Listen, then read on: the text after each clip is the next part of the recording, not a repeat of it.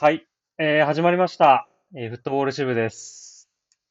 これ今、はい。きょ今回何回ですかね？ちょっと、知らす毎回、第何回ですって言ってるけど、ちょっと、調べてなかこれったわ。ちょっとね、まあ、延べで言うと45、6回ぐらいなんですけど、まあでも申請ってことですよね。そうだね。申請っていうことになります。あのー、フットボール支部のですね、チャンネルが、まあ、晴れてというか、あれ、あの、生まれ変わってリニューアルされましたんで、はい。はい。皆さんちょっとこもうねれからも、え、よろしくお願いしますっていうところなんですけど、どういうところが変わりますかね？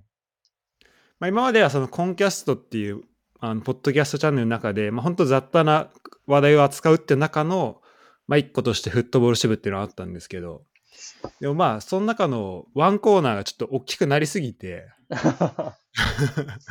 あのサッカー興味ないっていうか、ほぼサッカーポッドキャスト化していたので、もうこれは一個独立させた方がいいだろうっていうことを 思いましてね、えーついに晴れて独立化となりましたね。そうだね。これ、あれだよね。うんいろんな、でも、あの、同じように今までと同じ感じで聞けるようになるんだよね。あ、そうだね。あと、チャンネルはこれ登録し直してもらってっていう感じだけど、うんうんうんうん。あの、基本的に Apple とか Spotify とか Google で全然今まで通り聞けると思います。そういうことだよね。はい。なんで、まあ、テーマをちょっと絞る感じで、ちょっとまあ、うん試みなんですけど、そういうところで、えーで、まあ、タイミングとしてもね、4月の23日、えーサッカーで言っても、日本の開幕にもヨーロッパの開幕にも合ってないタイミングでの 新シリーズにはなるんだけど、まあでも、一個節目があるとすれば、まあ、レッツがね、こっからはい。えーアジアチャンピオンズリーグ戦っていくっていうところで、まあ、こう、はいそこに向かってっていうところが、まあ、一個大きなテーマがあるので、ちょっとその話を、ね。はい。うん、その話をしていきましょうか、じゃあ。はい。はい。ということで、もう、あの、今、だで、大きな変更というと、まあ、今までは、その、コンキャストは、まあ、基本的に僕が運営してたんで、まあ、その、ポッドキャストのオーナーシップ的なところは、まあ、僕に結構あったんだけど、でも、これは本当ユダと僕が改めて、まあ、二人でやっていくっていうものになっていったので、えーもう進行も含めてユダと一緒にやっていきたいなっていうところだね。そうですね。はい。ちょっと僕も気持ち新たに頑張りたいと思います。はい、お願いします。やっていき。ましょう。今、あの、今後振り返るにあたって、あ、ACL、そういえばあの、あの時の ACL の決勝の一週間前ぐらいに始めたわっていうのがね、思い出せるぐらい。確かに。思い出しやすいね。思い出しやすい逆に。うん。じゃあ今今日はどんな感じですか？はい。今日はですね、まあ今日まずあの、さっきですね、J リーグの川崎フロンターレ戦が終わりまして、はいまあ。結果、結果1対1ということでしたけども、うんうん。あの、試合後のサポーターの応援からわかる通り、もう1週間後にもう大事な決戦が控えております。そうだね。はい。あの、ACL 決勝アルヒラル戦です。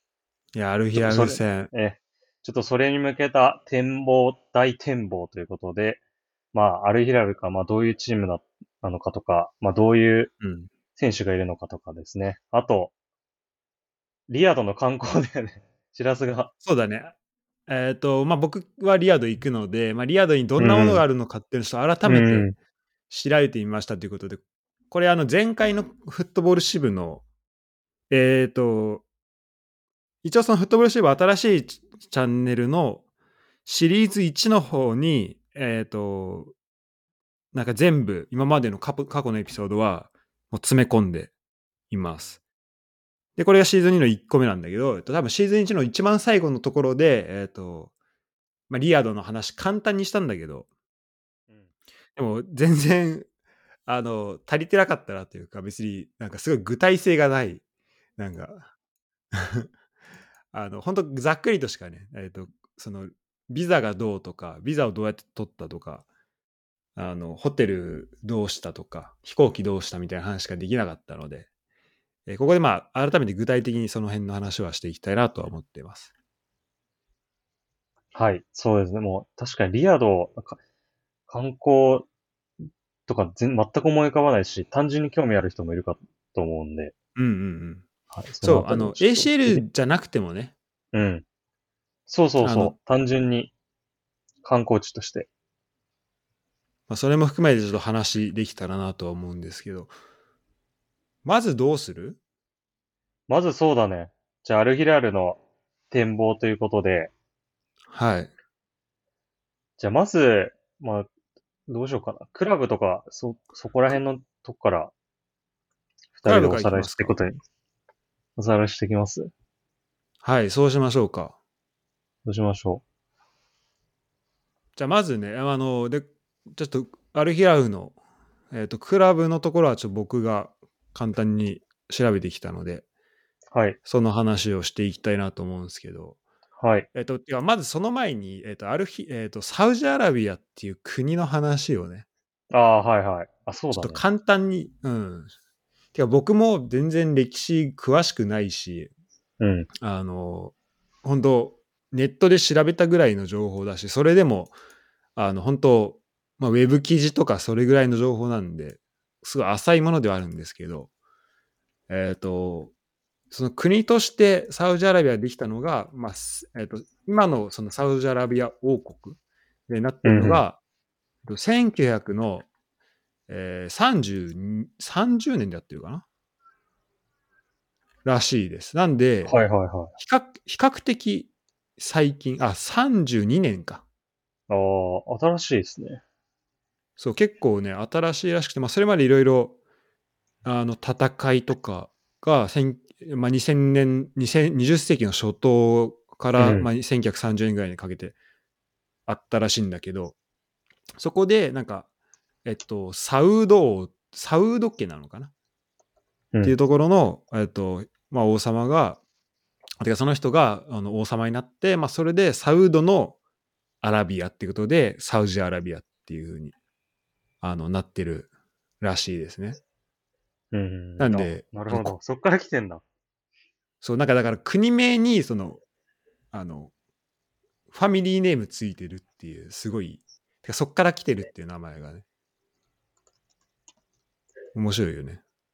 すごいね。で、まあその、ああの、油田だったりとか、まあそういうところいろんなところで、えっと、まあお基本的には王位をどんどんこう、継承しながらっていうところだと思うんですけど、えーっていうのが、あの、いろんなところに、まあ、出てってですね、あの、えーまあ、で、アルヒラルの方に移ると、えっと、設立が1957年なんで、えっと、まあ、サウジアラビアできて20年後ぐらいですね。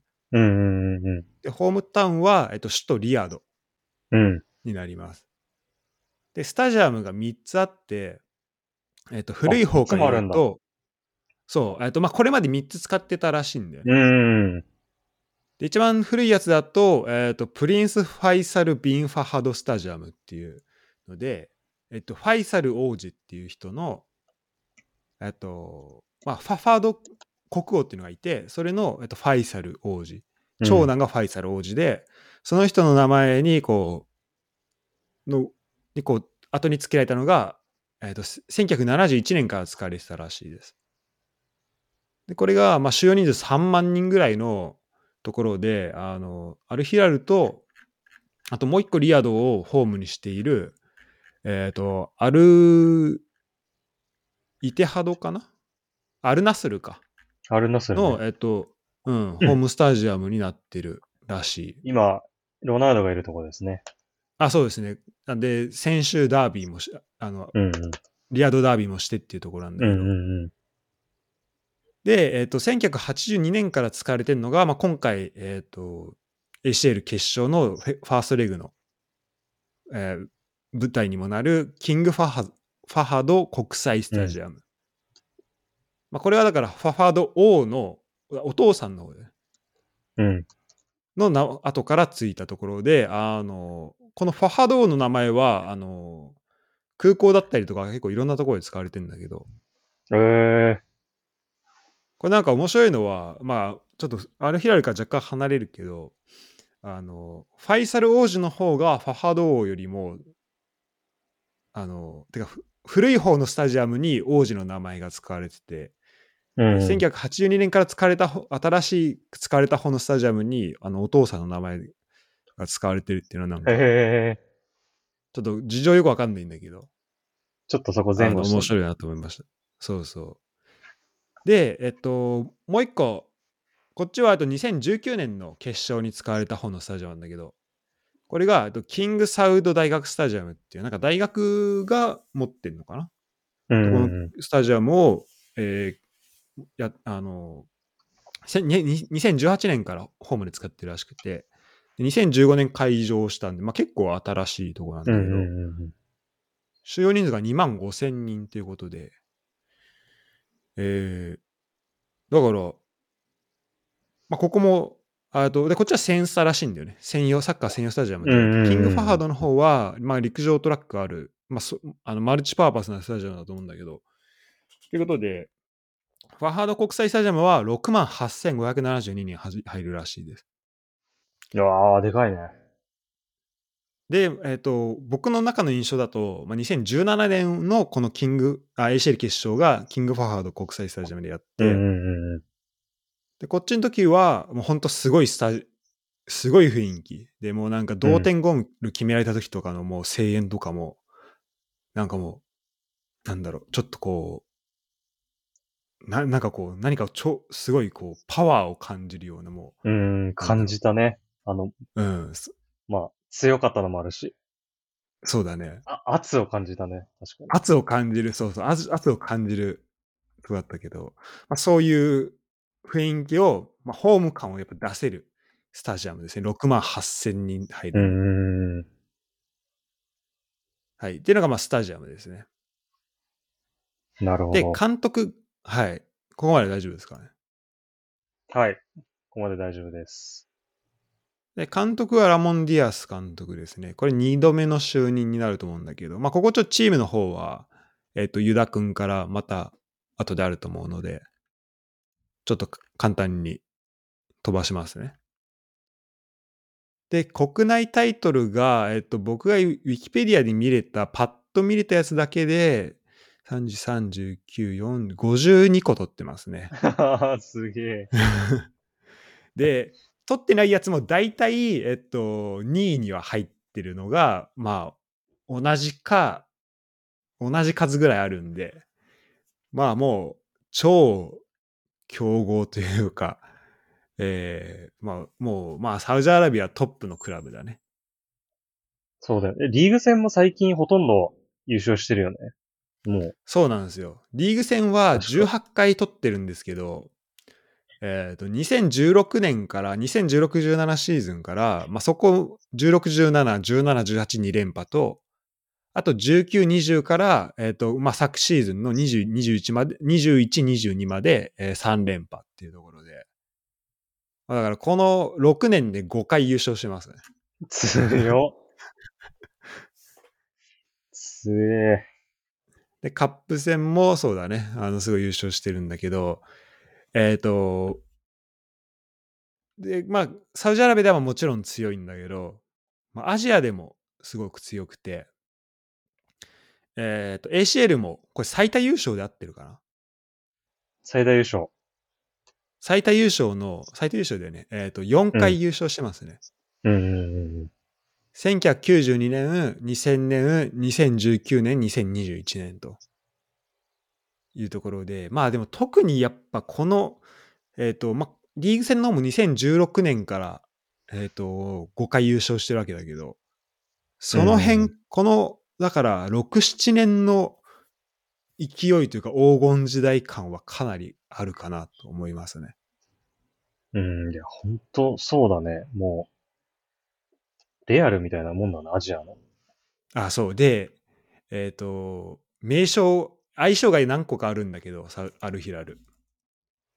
うん一個が、えっ、と、なんだっけな、アラビアン・ギャラクティコみたいな名前ついてて。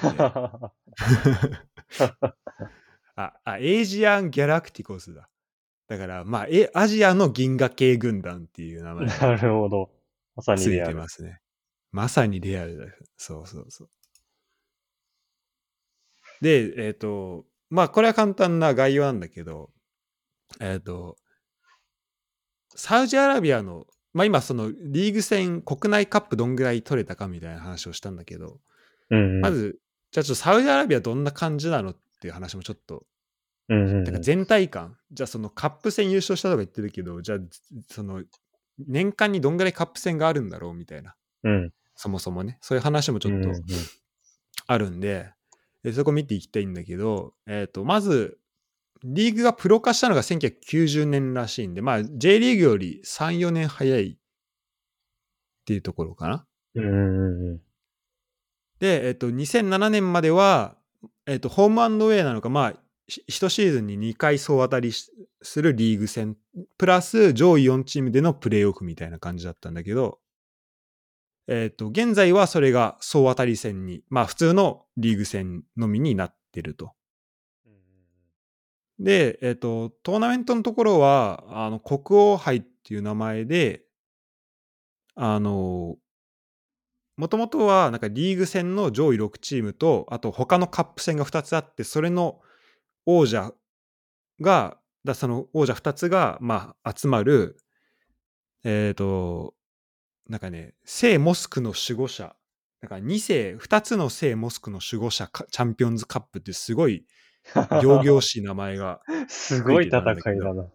そうそうそう。ササッカーの名前じゃ、サッカーの試合の名前じゃないみたいそうだね、本当だよね。なんかあの神話とかに出てきそうなな。いや、出てくるやつ。戦いの名前だけどうん。で、今これ聞いてわかると、まあ大体さ、日本だったら天皇杯とか、うんうん。ヨーロッパでも国王杯って名前つくと、うん。あの、すごい参加チーム多いじゃん。FA カップとかもさ。確かにね、3部とか4部とか出てくるやつね。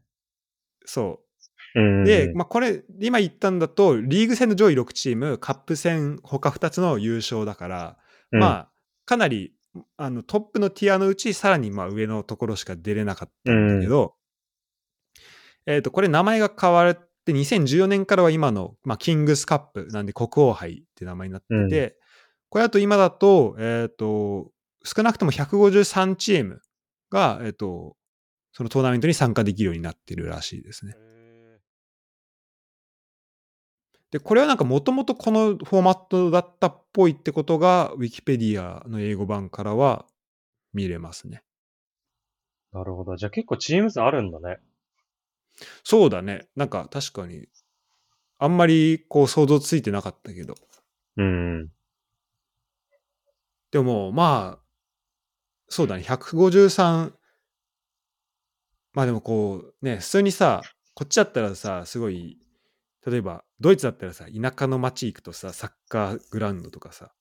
あるっていうのはまあ、イメージつくけどさ、こう、サウジアラビア地図で見ると、やっぱ砂漠が多いからさ、うんうん。その中で、こう、153クラブっていうのが、多いのか少ないのかっていうのはまたちょっと確かにね。あるよね。うん。なんかドイツ基準で言ったら、てか日本基準で言っても、その天皇杯参加クラブ153だったら多分、まあ予選も含めてだとしたらね、うんうん。だいぶ少ないなとは思うんだけど。だからこれがどれぐらいその街中にでサッてかね、都市でサッカーできる環境があるのかってとこはちょっと気になるけど。いや、確かにね。スタジアム作るにも限界あるそうだから、さすがにね。ね。だちょっとこれは詳しい人、ちょっと教えてほしいね。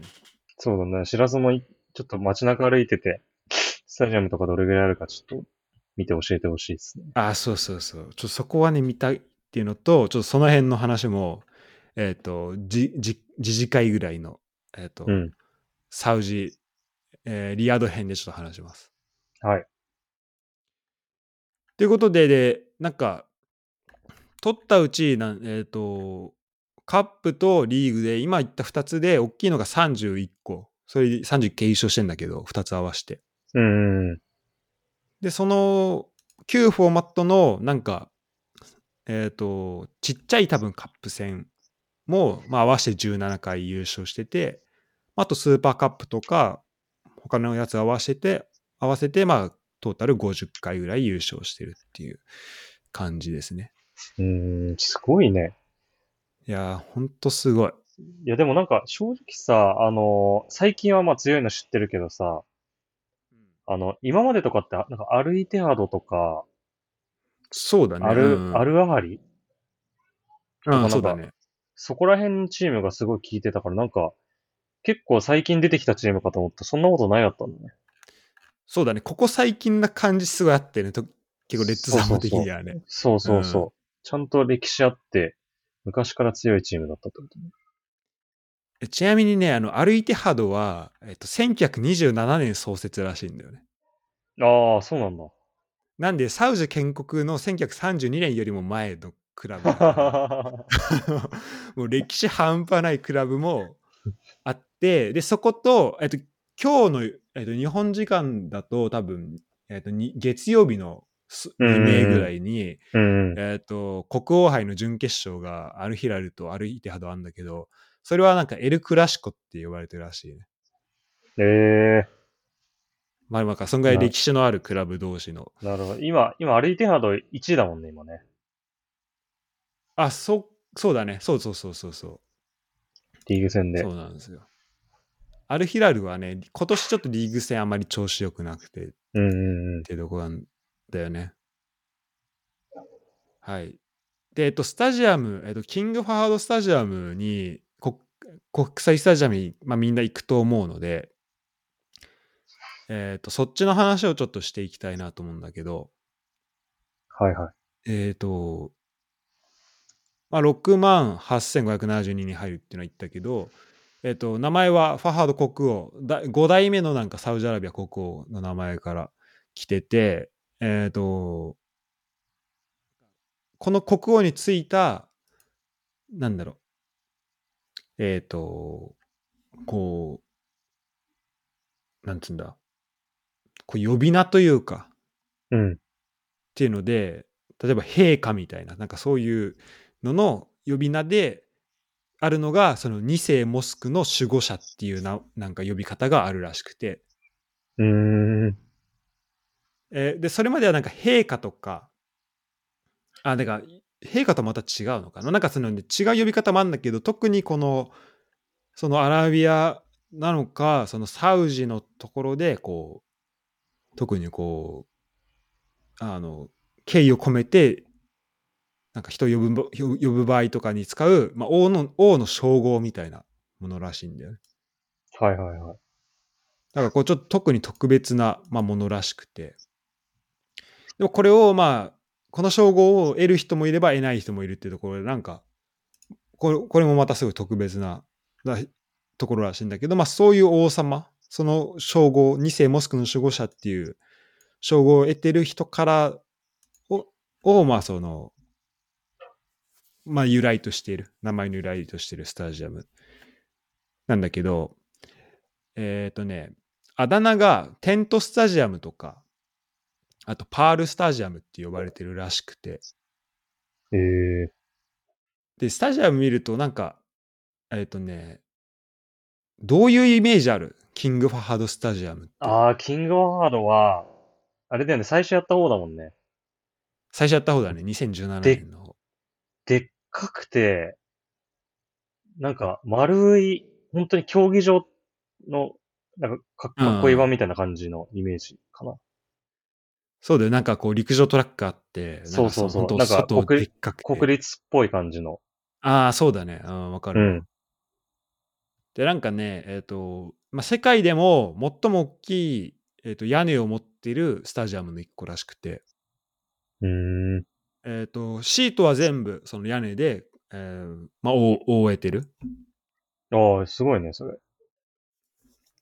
で、直径247メートルの周囲を24本の柱が支えており、みたいな書いてあるんだけど、なんでこの屋根がでかかったりとか、まあ、するかっていうと、やっぱその砂漠気候の中で、まあ、日差しが強かったりするっていうところで、その競技空間と、あとそのシートを、まあ、日差しから守るうん。っていうところの、やっぱ、あの、えー目的があるみたいですね。なるほど。まあ確かに、サウジの日差し、まあ日本と比べ物にならないくらい強いだろうちょっと想像つかないよね。と。でもそのあたり、やっぱかん、そういうスタジアムの建設チーム考えないといけないことになってくるいやー、そうね。。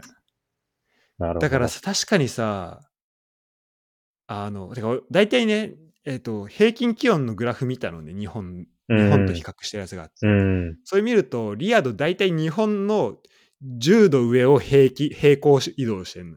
ああ、そうなんだ。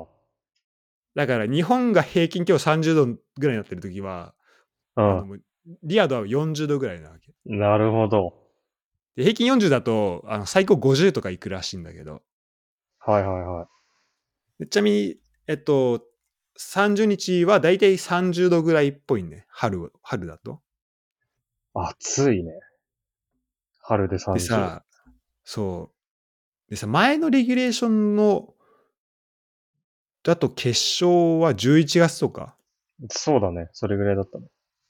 だとさ、なんかまあ、お客さんが、まあ、今回お客さん多く入れたいっていうのもあったとは思うんだけど、でも、あの、涼しいとまだその、センスタの、俺の記憶だとなんかそんな屋根しっかりしてるイメージじゃないの、そのもう一個の大学のうん。スタジアムって。うん。だからなんか、そういう意味だとこんだけ、まあ、結構気温も暑くなるだろうっていう中だと、なんかこれぐらいちゃんと、あの、日差しのところ対策というか暑さ対策みたいなのが、まあ、できてるスタジアムっていうのも、まあ、すごい重要になってくるのかなとは思うね。うーん、なるほど。まあ、結局、キックオフ夕方とかだろうからあんま関係ないかもしれないけど。うん。さすがに、そんな暑くてしょうがないっていうことは、なさそうねなさそうだね。うん。うん。でちなみになんですけど、えっ、と、リノベーションが予定されてるらしくて、キングハードスタジアム。えーそれがね、5月、2023年5月から2026年までらしいんで、多分決勝やってすぐ、えあーあ、とリノ。ベーションされるらしい。最後の姿みたいなええ感じだね、多分ね。サイスタと逆だね。そうだね、そうだね。ああ、本当だ。面白いな、それ。みたいです。で、えっと、これ、ちょっとサウジアラビアのところ、あの、リアドンとかも絡めて言おうと思ってたんだけど、うん。あの、まあやっぱこう、サウジアラビアが、もともと結構石油資源に、えっ、と、まあ、国の経済力みたいなところを頼っていたから、結構それのね、なんか見たやつだと、えっと、4割ぐらいを、まあその、国の収入なのかななんか財源なのかの4割ぐらいをその石油資源で賄ってる。賄ってた。で、しかもそれは、なんかそれの石油資源を、に、まあ、強く依存してる産業、例えば、まあ、車とかさ、はいはい、はい。あると思うけど、そういうのの、あと、まあ、航空とか、そこを、まあ、全く除いて、本当オイルだけでそれぐらい。で、そういう産業も入れると、まあ、なんか7割、8割ぐらいになるだろうみたいな言われてる中で、えっ、と、サウジビジョン2030っていうのがあって、なんか2030年までに、こう、こういうふうに変えていきましょうみたいなのが、なんか、えーあるっぽいんだよね。うん。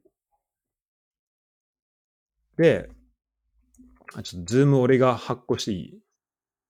あ、ごめん、切れちゃった。うん。で、えっ、と、あ大丈夫、大丈夫。で、えっ、と、なんで、で、まあ、それってなんか、多分カタールとかでも同じことややってたと思うんだよね。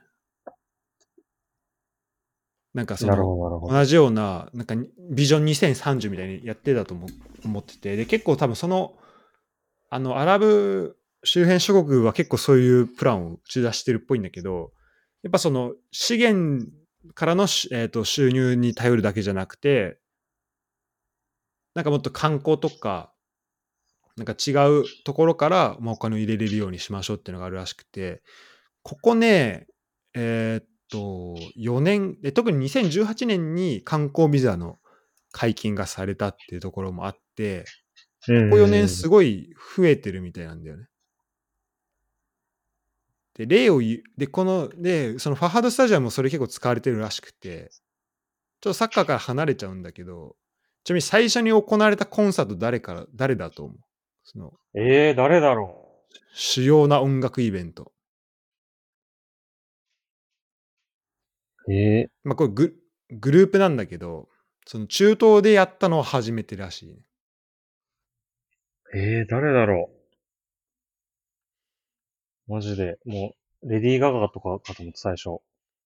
ああ。でも今、もしかしたら、すもう、それぐらいの人気あるかもしれないわ。ええ誰でこすか？れはね、えー BTS です。ええそうなんだ。そうそうそう。あ、その、BTS が2000、きうん、そのキングオブハードでやったんだ。ファハードで、そう、やったらしい、2019年に。ええすごい。すごいよね。で、これも、しかもなんか、ウィキペディアに読むよると、なんか、国際的なところ、なあスタジアムでそういうパフォーマンスで韓国以外でやるのは初めてだったっぽいね。で、あと、あの、WWE、えっと、プロレスとかもう んやってたら、やったり、あと最近だとあのスーペルコパ、あのー多分スペインのス,、スーパーカップからだよね。うん、そうそうそうう。ん。準決勝ぐらいからやるってやつ。そうそうそうそう。それがやってて、で、でまあ、なんか準決勝がそれこそバルサとスペイン、ああと、レアルのエルクラシコだったらしいんだけど、うん。それはスペイン以外でやる決勝初めての決勝になったっうんうんうん。ていうことらしいね。そっか、それもサウジでやってたんで、そういえばね。そう、だから、今こ、そういうスポーツイベントとかも含めて、どんどんね、うん。増えてるし、あと、最近だと、えっと、スーペルコパの、えっと、イタリアのやつも、うん。サウジでやってたっていうことだね。うんうんうんうん。ということらしくて、まあだから、あの、かなり、こう外国のクラブとか、そういうイベントとか、まあ最近だと F1 もやってたりしたと思うし、なんかそういうのをこう受け入れる環境みたいなどんどん、あの、ウェルカムにはなってきてるのかなっていう印象はありますね。なるほど。じゃあ、そはのいリノベーションも、なんか、もう少しいろいろ使えるようにっていうのもあるかもしれないってこと？か。あ、そうだね。た確かに、それこそ、うん、そういう部分は大きいんじゃないかなっていうふうにうん。思いますね。でですね、えっ、と、まあそんな感じですね。で、2022-23シーズンで言うと、まだちょっとサッカーの方に徐々に入っていきたいと思うんだけど、えっ、と、8月25日に、えーシーズンスタート。で、えっ、と、それはリーグの開幕戦だったんだけど、ちなみにこの日のリヤドの気温は40度だったらしい。8月だからか。8月。うん。で、えー、まあ、リーグ戦は現在、えーっと、今何位だ？今よ4位かな？い今4 ?4 位ですね。う。うんん。まあ、えっと、まあ、数字としてはね、そんな悪くはないんだけど、ちょっとアルイティハドがかなり圧倒的だったっていうところで、まあ、ちょっと今そこには、えー水をあけられてますね。2試合多くて勝ち点7個差で後ろにいるので、うん。そうだね。アルイデガだとかちょっと強すぎるな。そうだね、ここ5試合5連勝だし、23試合して45得点、8失点なんで、うん。で、まあ、いっぱいしかしてない。ねえ。ちょっと強すぎますね。でね、えっ、と、で、この1週間、この2週間か、は、かなりその、アルヒラルにとって、まあ、すごい激しい、え2週間になる、まあ、この、まあ、まあ、2戦まで含めて3週間うん。ぽくて、えっ、と、まずね、先週の火曜ですね。なんで、18日かな？に、えーアルナスルとの、えーリアドダービうん。ーありました。でこれ2-0で勝って、えーまあ、かなり、えーまあ、いよ嬉しそうだったね。まあ、本当伝統のダービーでもあるし、まあ、あの順位差とかも考えても。うん。で、アルナスル、ロナウドいるし。うん。っていうところで、まあ、皆さん、えーすごいハッピーそうだったんですけど、でその後に、えー、まあ今日か、歩いてハドと国王杯準決勝あって、で、その来週には ACL 第1戦、その次には第2戦を、まあ、迎えるということで、リアドダービー、エルクラシコ、そして ACL 決勝という、まあすごい、確かに。すごいな。2週間。うん。確かに。調整する暇はないね。そうだね。もうずっともうテンション高くいくっていうことになるだろうね。ってなってます。で、えっ、と、ACL の勝ち上がりちょっと見ていくと、まあだから僕らが、えっ、と、フットボール支部で、あの、西側の調査したのが、いつ半、半年ぐらい前。あのー決勝トーナメントの出揃ったぐらいのところで一回見た気がするんだけど。そうだよね。なんか、そのタイミングでもやったっけ？なんか俺覚えてんのは、あの、じゅ決勝決まった後のタイミングに西側を全部見る。あ、そうだから、西側が揃ったタイミングか。そうだね。うん。でやったよね。で、その時は、なんか、オルンがいるわとか、でもなんかやっぱ、結局アルヒラルだろうなって思って、アルヒラル結構見てたんですけど、まあ案の定そうなりまして、えー、まあ準決勝は7-0で、えっ、と、それこそオルンが率いるアルドゥハイルに勝利したと。いやー、これびっくりしたね。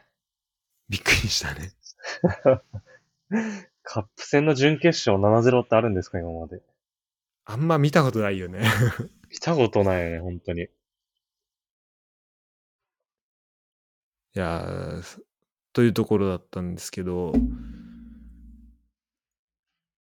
まあちょっとだから、勢い、まあそれこそ、まあ今日の国王杯の結果にもよるけど、まあかなり勢いはつけてきているなとも思うし、えっ、とね、まあチーム状況もなんか良くなってるっていうのがすごいわかるって話をちょっとこの後またしていきたいなと思います。はい。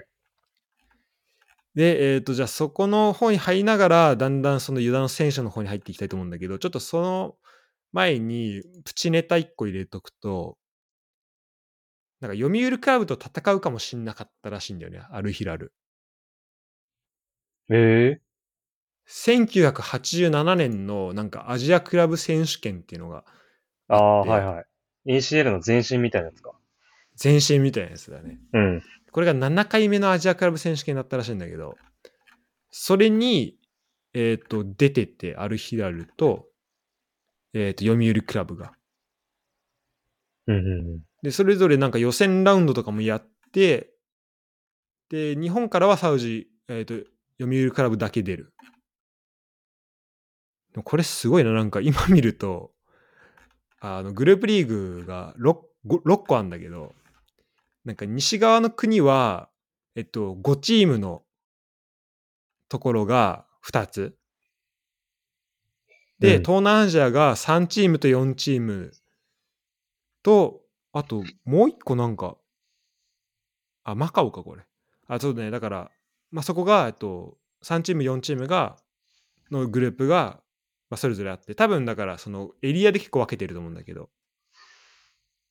でその東アジアのところは、あの、まあ、これは、えっ、と、そうね、まあ、まあ、あと、3チームのグループと2チームのグループがそれぞれあるみたいな感じで、だから読売クラブはその2チームのグループに入ってた。ああ、だからそうなんだ。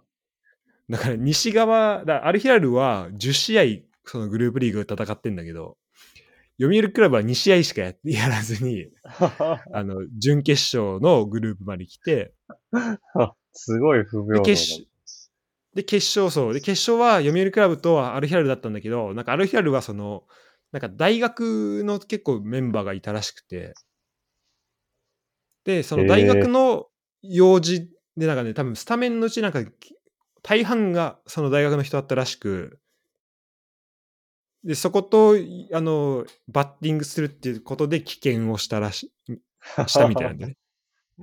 大学の行事とみたいな。そうそう。だこれが読売クラブの、えっと、アジア初優勝になったらしいですね。なるほど。まあ、というような、えー歴史も、だこれが、えっ、と、36年前とかの歴史ですね。うーん、そう考えるとすごいね。確か、あれより歴史あるな。いや、本当だね。だその時うんからっても考えるとね。でまあ、最近で言うと、えっ、と、まあ、その、サウジビジョン2030っていうところ、さっき話したところで、まあ、いろいろ変えていこうっていう中で、まあ、今回、その、これ聞いてる人の中でも、まあ、女性でね、サッカー見、てか、サウジ行こうと思ってるっていう中で、まあ、ちょっとその女性の扱いがどうなんだろうっていうふうに思ってる人もいると思うんだけど、えっ、と、2018年かなぐらいから、えっ、と、まあ、その、サウジビジョンの一環っていうところもあって、その女性のスタジアム観戦が OK になってると。で、まあ、いわゆる、なんていうんだ、こういう、えっ、と、アバヤって呼ばれる、その黒い伝統衣装つけてる人、多分あの、その身にまとう中でもかなりもう全身を覆って、ほぼ目しか見えてないみたいなやつをなんか、なんかアバーヤっていうらしいんだけど、とか、あとヒジャブっていうその、まあ、顔のところをメインで隠すやつとかをつけてないなんか女性の姿とかも結構、あの、スタジアムで見れるようになって、だから、だんだんそこは、あの、柔らかくなってきてるのかなっていう印象ですね。うん、うん、うん。はい。で、えっ、と、まあそんな感じかな。で、えっ、とね、まあ、今回ちょっと情報を集めるにあたって結構参考にしたいいサイトがありまして、ほう。これがね、えっ、と、アクバー24っていうサイトなんだけど、アクバー今リン24。うん。これちょっと今リンク送るわ。これね、あの、聞いてる人もすごい、なんか、コラムの中に、こう、アルヒラルとか、アルア、アルナスルとか、そういう特集す、そのニュースだけをこう見れるページとかもあって、だいぶね、あの、情報集めるのにはね、役立ったね。どう見れた？あめちゃくちゃアラビア語。めちゃめちゃアラビア語でしょ？めちゃめちゃアラビア語なんだけど。そう、俺はそれを頑張って読みましたよ。すごいなよく読んだね。まあ、あの、普通に Google 翻訳で英語に直したけど。で、ね、これ見ると、なんか、まだ、やっぱりその、まあ、アルナスルとの試合だったりとか、あの、そういうとこもあるんで、あと、アルディ・イテハドとのて国王杯があったりするから、まだね、その、レッツとの特集記事みたいなのは、そんなには見えないんだよね。ああ、そうなんだ。まあ、そっちが、まあ、直近になるからか。そう。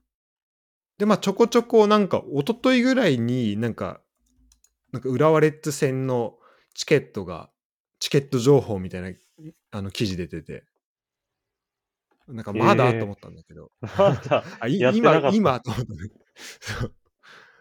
まあ、これ公式じゃないと思うんだけど、でね、アルヒラルのね、ホームページも行ったんだけどね、なんか、チケット買えるところがよくわかんなかった。ああ、なんかチケットってあんだけど、なんか、あの、これから行われるイベントありませんみたいに出てきちゃうから、なんかちょっと、現地で買う人はどうしてんのかなってちょっと思ってんだけど、まあでも前にはなるだろうね。いや、甘いになるよね、絶対。うん。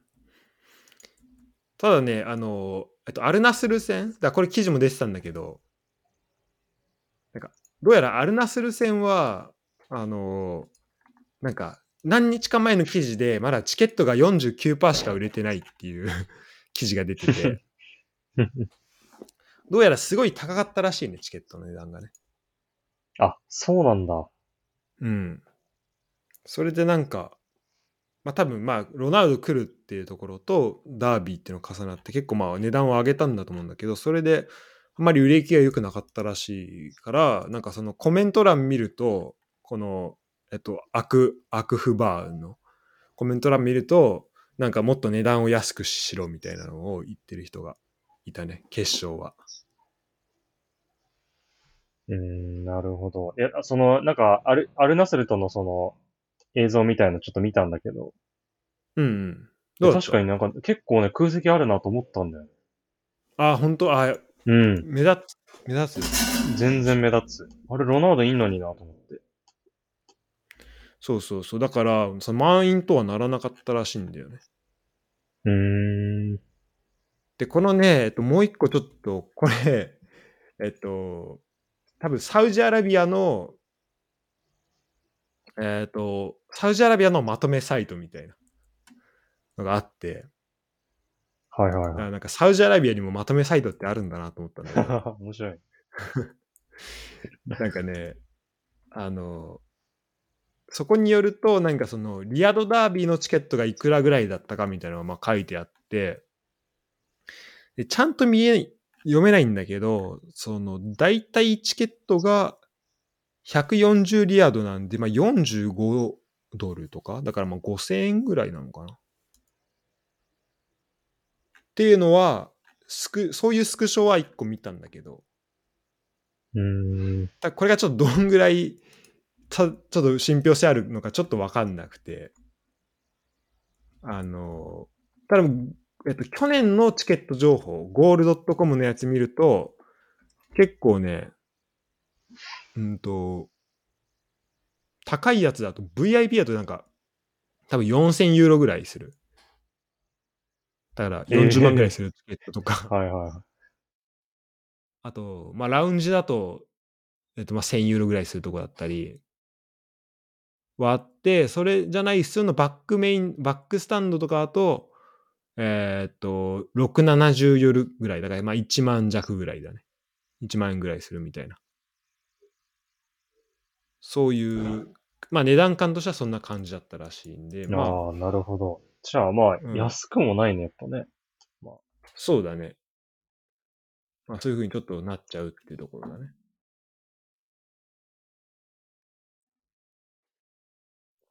えっ、と、まあ、そんな感じですね。ということで、まあ、いろんなね、情報をちょっと調べてはいたんだけど、あの、まあ、中東から、なんかさ、今まで結構中東っていう風に呼んでたと思うんだよ、このひ西側の国のさ。うん、読んでたね。ところをさ、うん。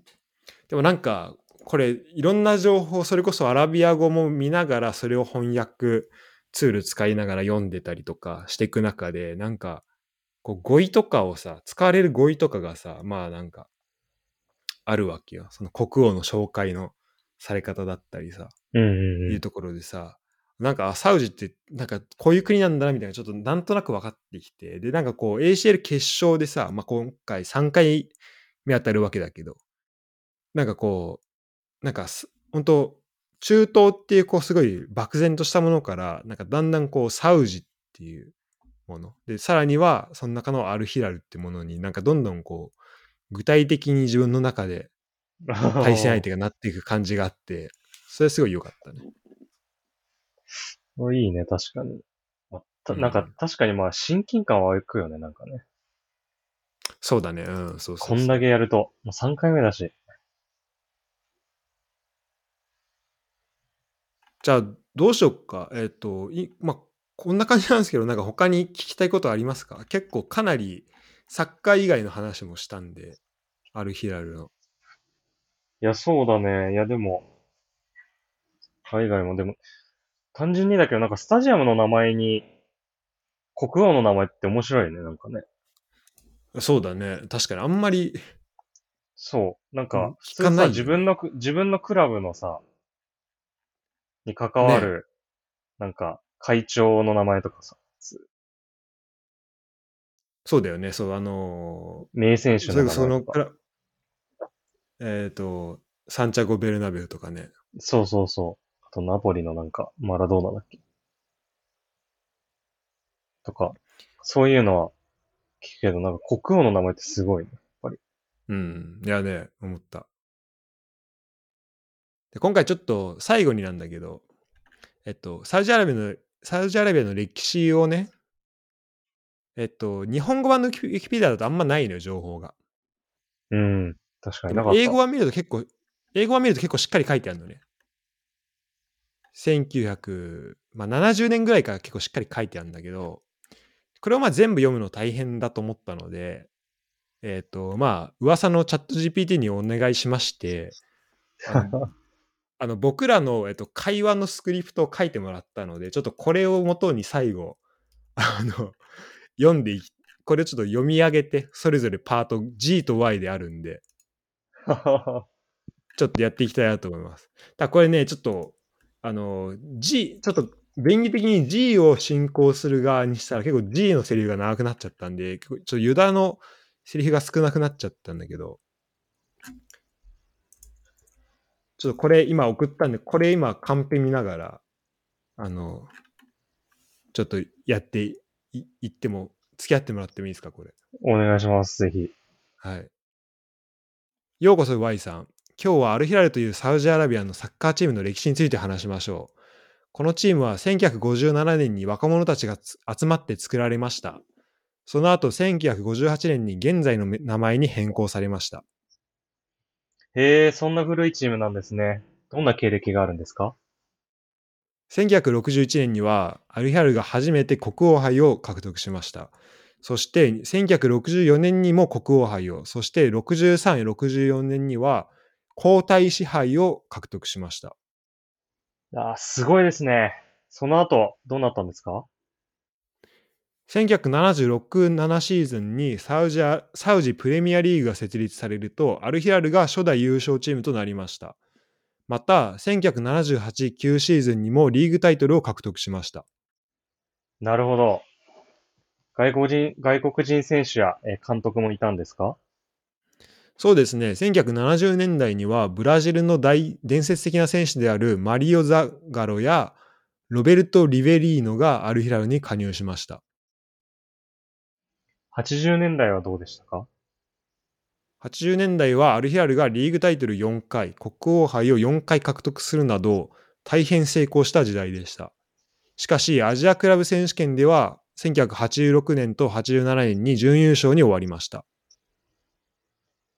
?90 年代はどうでしたか？90年代はアルヒラルがリーグタイトルを3回獲得しましたが、ライバルチームも活躍し、タイトルが分かれることが多くなりました。